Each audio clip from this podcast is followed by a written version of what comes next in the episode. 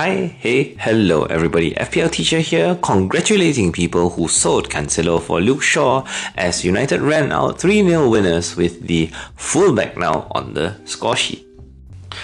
Once again, we examine how Man United continue to do well without truly impressing tactically, while looking at what Bournemouth did yet again to cope with another series of injuries, this time reverting to their original formation.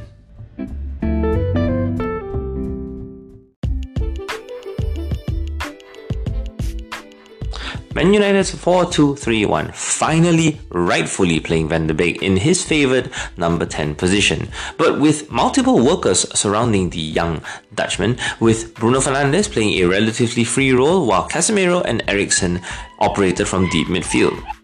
This particular Man United setup had a more industrious feel compared to an overarching setup that has previously dismantled greater and stronger sides. Going up against a relatively compact and disciplined Bournemouth side, it was about exploiting the spaces that momentarily appeared so that one of their brilliant passing players from deep could set up somebody in the box. Firstly, space in central midfield was at a premium with Eriksen constantly being marked out of the game. So United had two solutions progressing the ball from deep. Number one, Casemiro dropped an extremely deep, basically in line with the centre backs, playing Luke Shaw at left back and Diogo Dalot on the right eventually into play. Secondly, as they progressed into the final third, Casemiro from the right side played a lot of crosses from deep, while at the same time Luke Shaw, obviously from the left, had a lot of opportunities to bring the ball into the box. Having said that, it was just a matter of having the right player in the right positions as Marcus Rashford, once again with his dribbling ability, won the free kick that allowed Casemiro to help United take the lead deservedly. So there are two ways a top six side would typically dominate against a lesser side. Number one, they could play on the counter attack, relying on devastating pace as well as excellent passing quality from deep. Secondly, they could stifle a game and basically see it out with player quality eventually shining through, overloading certain positions with deep and progressive runs for FPL purposes, it was actually relatively satisfying to see, you know, in a long while, for once that Man United had players that would have buccaneering runs either towards the edge of the box or towards the byline, with Luke Shaw, of course, impressing with his goal here, but Diogo Dalot as well as Christian Eriksen repeatedly making runs from wide diagonally into midfield, something that we've not seen since the end of last season, basically. So the consistent pattern, or at least sequence of play, would be that United would progress the ball down the right side, Eventually, either crossing towards the left for Garnacho when he came on for Van de Beek, if not for Eriksen who would actually play across or shoot from the edge of the box. For FPL purposes, United's assets fit into the narrative. Bruno Fernandes would play the workhorse role, assisting the assister for the right side to eventually cross for the left side, which is Rashford, Garnacho, or Luke Shaw himself to eventually benefit.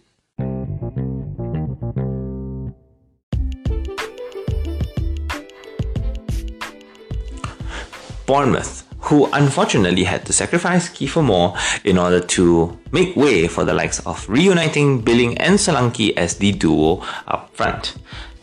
Now, supplementing this front two is an industrious midfield of Ryan Christie on the right side, while Jaidon Anthony kept his flair pockets on the left.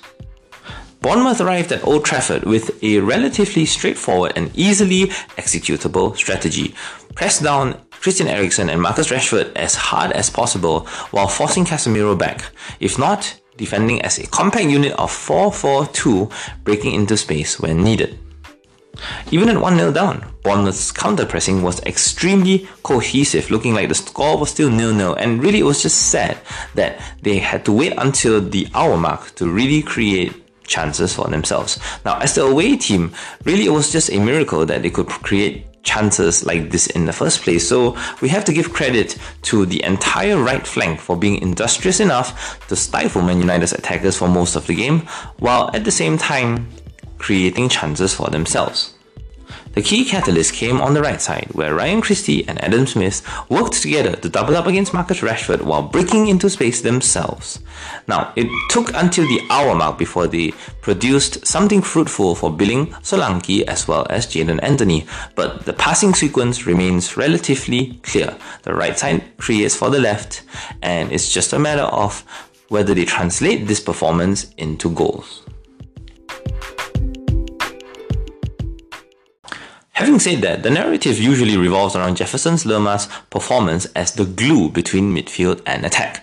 The Colombian midfielder injects an extra class in his passing quality, and several times in the second half, you would see Lerma attempt to find Philip Billing on the left side in particular, using his diagonal through balls and of course, he still has his deficiencies through set pieces, but with an upcoming schedule of Brentford and Nottingham Forest, it's unlikely that we see certain midfielders or even defenders venture into this area as Luke Shaw and Diogo Dalot did.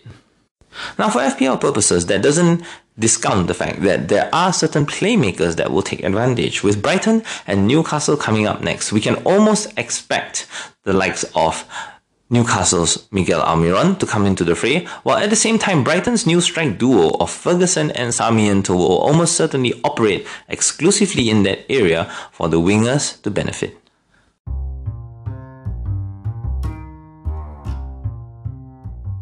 The narrative surrounding Bournemouth at the end of the day is relatively straightforward, but for Man United, things are a lot more intriguing. Transitioning from value for money into a truly top six elite side requires some doing, and in this particular case, Erik Ten Hag has to be given all the props. Having a forward that is informed, I'm not talking about Martial here, while having a supporting cast that can supply quality passes from deep, combined with a workhorse Bruno Fernandes like figure that can create space is almost reminiscent of the Ole Gunnar Solskjaer side that had no strikers, I think two seasons ago now. So the difference here is that they have a manager that is able to control the tempo of games consistently now, winning without impressing a key to sustaining momentum in terms of results from game to game, and that is almost certainly a gem for FPL purposes considering their double game week on the horizon. This is FPL Teacher who will review Southampton Nottingham Forest up next.